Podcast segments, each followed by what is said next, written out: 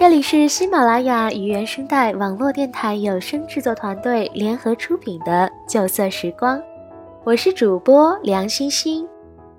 今天和大家分享的文章是：在遇到他之前，请让自己足够优秀。我有个朋友要结婚了，很要好的朋友，她是很优秀的那种女生。英文比美国人还要好，写文章从来都是手到擒来。记得以前他会把自己写的论文发给我看，看他的文章啊，就好比读张爱玲的文字，行云流水，好像刚品尝了美味佳肴，末了还咂咂嘴，回味不已。其实，在今天得知他的婚讯前，他还一直跟我说，永远都不会结婚的。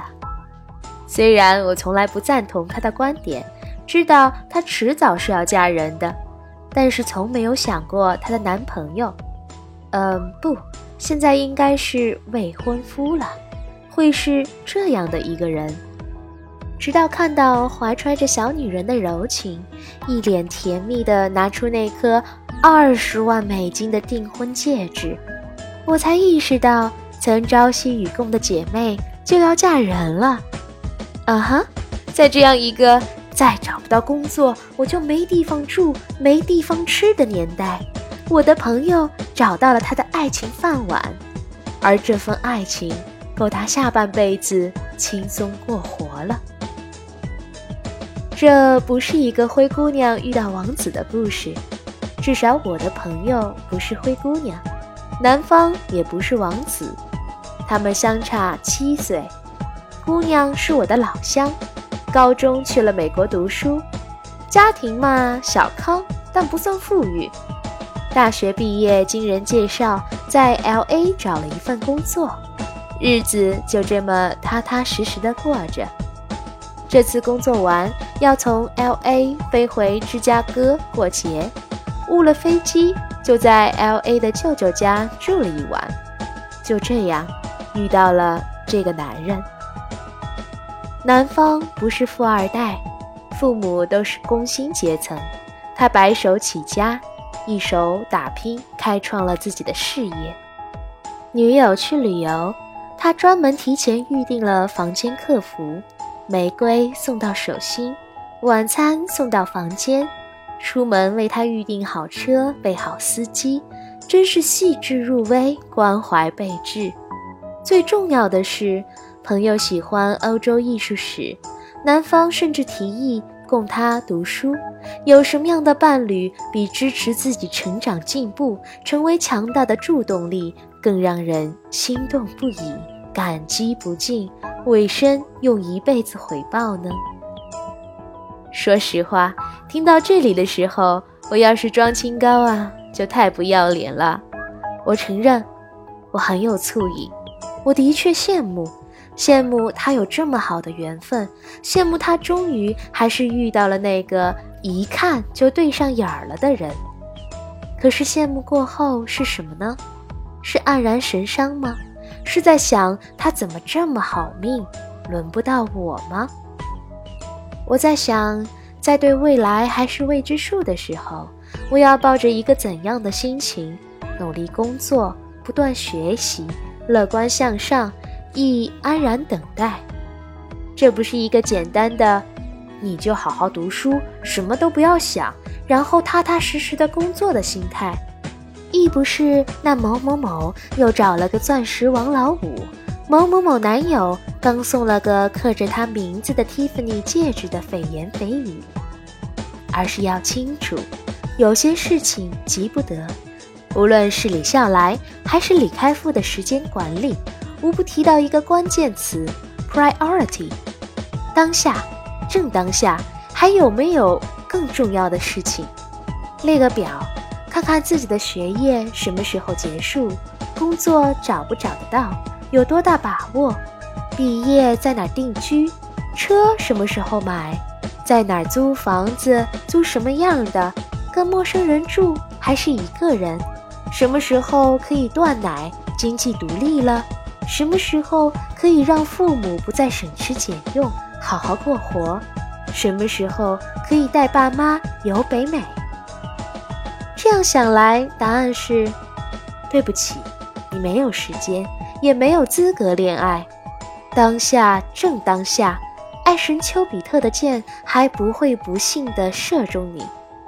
这样想，就不会为自己为什么没有他好命的傻问题了。假如有一天你果真遇到这样一个男人，那时的你做好准备了吗？我想起邓文迪的故事，他在飞机上遇到默多克旗下公司的董事，恰巧他们正好坐在一起。请问刚二十几岁的你，能否在飞机降落前，用你的三寸不烂之舌，顺利拿到卫星电视公司总部实习生的工作？请不要不耻这个女人，前提是你有拿得出手，并雄居她之上的本领。再说说我那个姐妹，她付出了多少努力，吃了多少苦，我不是不知晓。我记得看过一篇文章。说女人都想要多金男，可是请问问自己，为什么配得上人家呢？你是有林志玲的貌美，还是有李嘉欣的商业头脑和高贵典雅的气质？你不拼命，凭什么求优质男娶你，让你挥霍他挣出来的银子，坐享辛苦打下来的江山呢？这样说有点刻薄了，我只是想说。你大可翻出福布斯富豪前五十，他们够多金了吧？有哪一位成功男士背后的女人是没有高智商、没有气质气场、没有良好的家庭、优秀的教育背景的？李泽楷是不会娶梁小姐的，不用骂他借腹怀胎，因为从一开始他就不会。且不论梁小姐只有初中学历了。正因为不娶，才更印证了华尔街那封著名的信中，摩根士丹利前总裁说的话：“你的美貌是折旧资产，不断递减，而我的财富是随岁月不断累积的。我娶了你，对我有什么好处？在没有遇到他之前，请把最好的年华留给自己。”这句话。是给姐妹的，也是给自己的。女友说：“似乎冥冥之中，有些漫长的等待，是为了能更全心全意地迎向我们一直盼望的结局。无论你期待的是拿到毕业证书、收到工作 offer，亦或是遇到那个你一看就知道他就是这辈子要朝夕与共的人。”都衷心祝福每一个人收获你们所期盼的幸福果实。在未来的某一天，如果我们遇到，希望看到你幸福的微笑，因为你会幸福的。你说呢？这里是原声带网络电台有声制作团队与喜马拉雅联合出品、独家播出的《旧色时光》，我是主播梁欣欣。如果你想要收听我的更多节目，你可以下载喜马拉雅手机客户端，搜索“百变小星星”，即可收听到我的更多节目。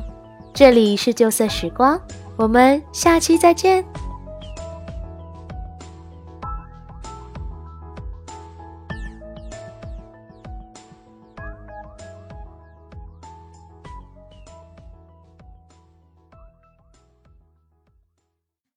喜马拉雅，听我想听。